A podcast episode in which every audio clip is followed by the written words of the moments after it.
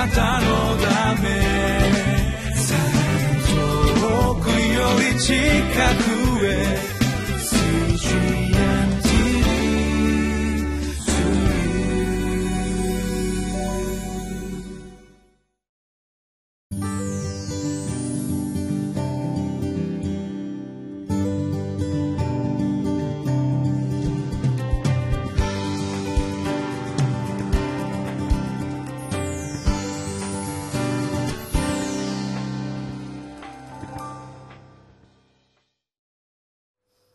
皆さんご機嫌いかがでしょうか？6月23日木曜日のリビングライフです、えー、皆さんが属しておられる教会や共同体は神様の賜物であります、えー、しかしながら神様の賜物で、えー、によって生み出されたものであると同時にまたそこは人間の集まり罪人たちの集まりでもありますから全く問題がないということはないのだと思います。どのような群れであったとしてもここが問題だあそこが問題だあればいいのにこうであればいいのにといったようなですね問題があろうかと思います。しかしこのいくら現状を分析してですね批評批判を加えたところでもしかしそれ自体で問題が解決するかと言われれば決してそうではありません。もちろん分析とか批評も大切なこともありますけれどもしかしそれより大切なことはその問題に対して自分がどうあるべきか自分だったら何ができるだろうか自分がこの問題の解決のためにどのように献身することができるのだろうか、まあ、そのような視点がもっと大事ではないでしょうか。今日も御言葉の黙想を通してさらに皆様方の信仰が深められさらに深い献身へと導かれますように心から願います。テキストはネヘミヤ記の11章15節から36節。タイトルは神殿中心に生きれば約束の地を受け継ぎます。であります。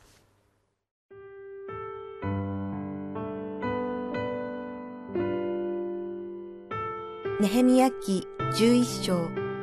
15節から36節。レビ人のうちではハシュブの子シェマヤこのハシュブはアズリカムの子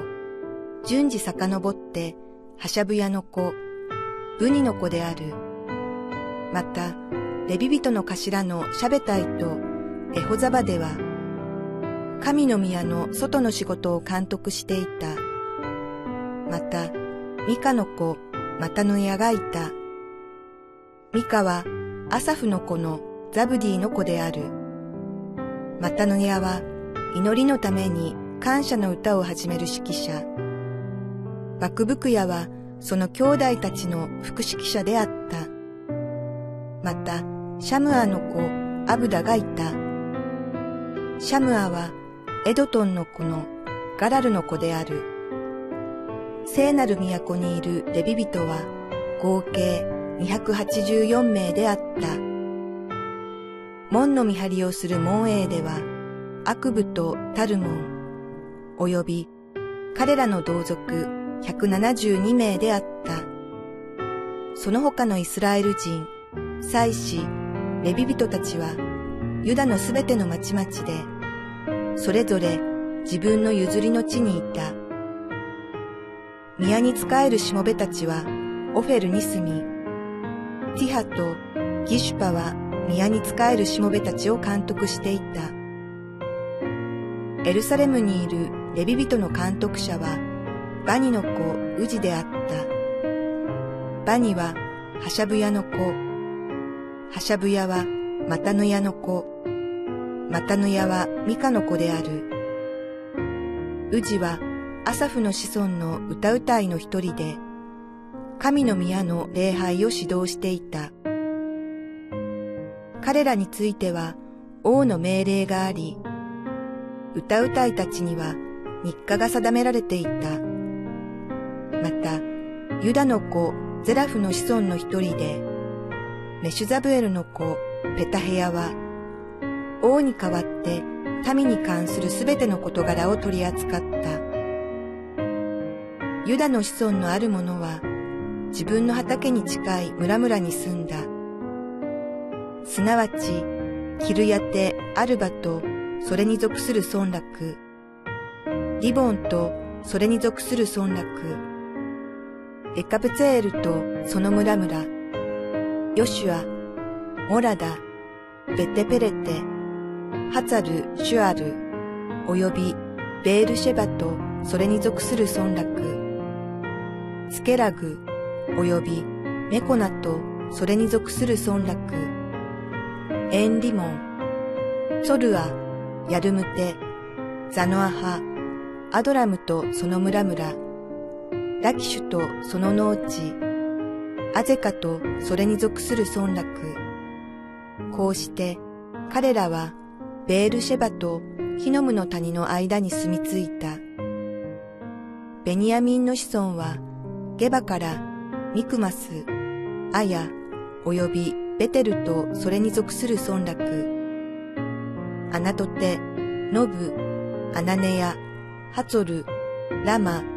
ギタイム、ハディデ、セボイム、ネバラテ、ロデとオノ、および職人の谷に住んだ。レビ人のうち、ユダにいたある組は、ベニヤミンに加わった。それでは早速見てまいりましょう。昨日に引き続きまして、エルサレムに移り住んだ人々のリストがですねここには記されていますその中でもここではレビ族ユダ族ベニヤミン族のですねリストが記されていますこの第一歴代史の9章を見ますとこの3部族の他にもですね他の部族もこのエルサレムに居住することを居住したそのような部族がいたということが記されておりますけれども中核を成していたのはこの三部族であったことがですねこのところから見ることができます。そして彼らが生活の中心に据えていたのは神殿でありそして礼拝であったということ。彼らは礼拝を通して神様のために生き神様にお仕えをするそのような様子がですねこのところから読み取ることができます。ここでは割と簡潔に記されておりますので、もっと詳しく読めたい方は、第一歴代書の9章の17節から34節こちらをまた後でですね、ご覧になっていただければよろしいかと思います。16節にまたレビ人の頭のシャベタイとエホザバでは神の宮の外の仕事を監督していたという言葉がございます。神の宮の外の仕事とここではありますよね、イスラエルの民は大きな群れでやりますのでそれに伴う貯蔵庫であったりだとかまた永前なんかもたくさん必要なことでありました。私もですねこの教会に使いながら霊的な御用をさせていただくのはもちろんのことでありますけれどもそれ以外にも、まあ、修理であったりだとか永前であったりペンキを塗ったり壁紙を貼ったりですとか草を刈ったりですとかさまざ、まなことをさせていただきました。しかしそれらは教会また礼拝と全く関係のない仕事ではなく全てが礼拝につながっている。神様のために捧げる大切な奉仕であるということがわかります。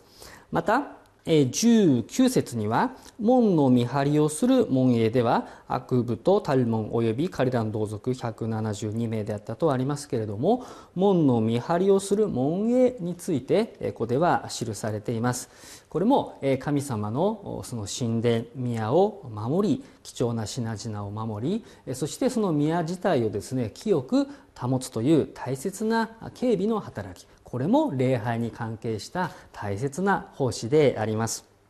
そして17節にはこの祈りのために感謝の歌を始める指揮者副指揮者のリスト。そして22節には神の宮の礼拝を指導していた人々。この直接礼拝に仕えていた人々のまたリスト。そういった人々も当然おったわけであります。しかしこのいかなる奉仕でありましても先ほどから申し上げております通りに全てが礼拝につながっているということ。礼拝に関係した奉仕者のリストであるということが言えるわけです。この21節にですね宮に仕えるしもべたちはとあります。宮に仕えるしもべたちをツイハートギシュッパーは宮に仕えるしもべたちを監督していたとありますけれどもこの「宮に仕えるしもべ」というこの言葉。言語を見ますとネ ネティニームという言葉がですねここでは使用されておるんですけれどもこの言葉はですね与えられた者たちとか捧げられた者たちというですね意味がある言葉なんですね。与えられた者たち捧げられた者たち。まさにこの神様によって彼らはこの宮に仕えるしもべたちというのは神様によって尊い奉仕を与えられた者たち。また一人一人が神様にその彼らの奉仕を捧げる存在。一人一人が神様に捧げられた尊い性別された存在なのだということがここから読み取ることができるのではないでしょうか。現代の教会におきましてもさまざまな奉仕がありますよね。おそらくこの放送をご覧になっている皆様も何らかの奉仕をなさっておられるかと思いますけれどもこの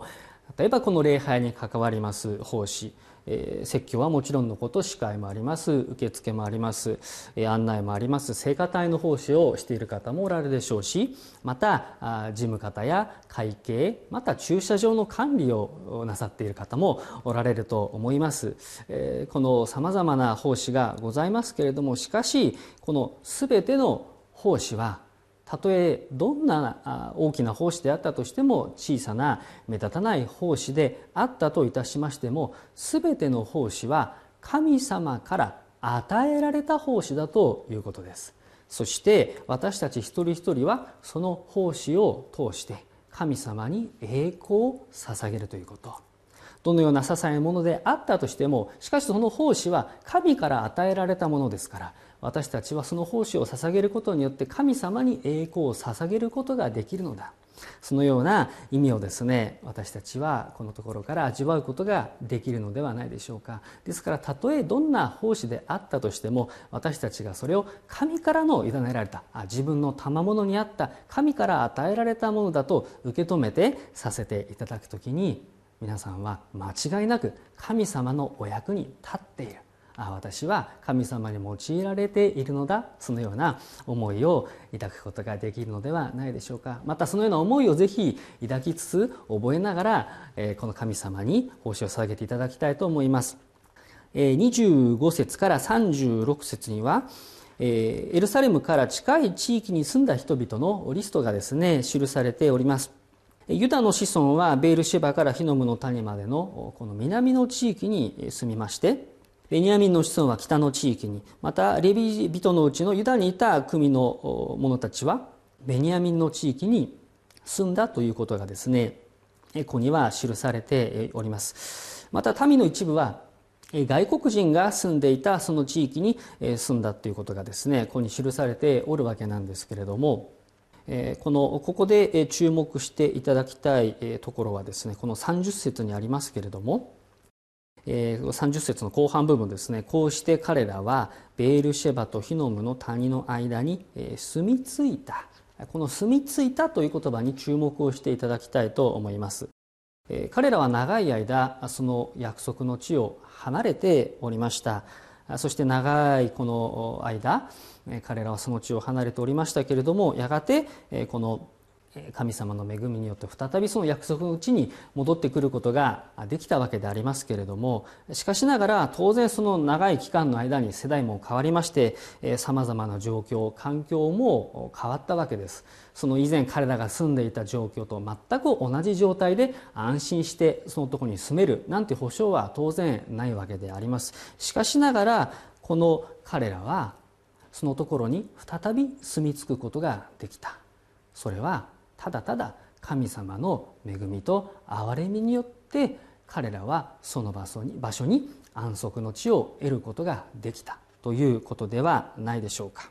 私たちもやがて行くべきですね。約束の地がございます。永遠の天の御国が私たちには備えられておりますけれどもしかし私たちも霊的な目で見ますならばイスラエルの民と同じように罪を犯しその約束の地を追われていったような罪人であります。私たちはまたアダムの子孫としてですねそのパラダイス天国を追われた者たちの子孫でもありますけれどもしかし私たちは神様の恵みによってイエス様のことを信じることができ永遠の命をいただき神のことをされて再びその天の御国私たちが本来行くべきその場所パラダイスが備えられている。それは本当に私たちに与えられた大きな神様の恵みではないでしょうか。私たち今日も一日この神様の恵みと憐れみを覚えながら感謝をして過ごしてまいりたく願います。質問をさせていただきます。あなたの歩みはいつも神様中心となっていますでしょうか。あなたに与えられた賜物を通してどのように神様にお仕えすることができるでしょうか。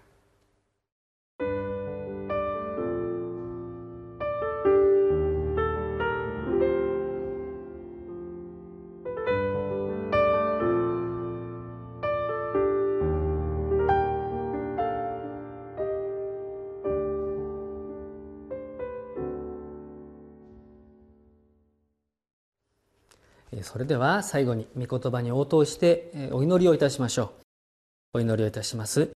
愛する天の父様今日も御言葉を通して私たちに語りかけてくださいましたからありがとうございます。神様私たちには一人一人豊かな賜物が与えられています。またその賜物を通して委ねられた奉仕が神様あなたから与えられていることのゆえに皆がめで感謝いたします。その全ての奉仕が自分の満足ではなく全て神様あなたご自身の栄光のために捧げられる奉仕となりますように。そしてまた私たちに与えられているところの自由と安息を味わいながら天の御国を目指してまっすぐこの信仰の歩みを進んでいくことができますように導いてください。イエス様の名前でお祈りいたします。アーメン。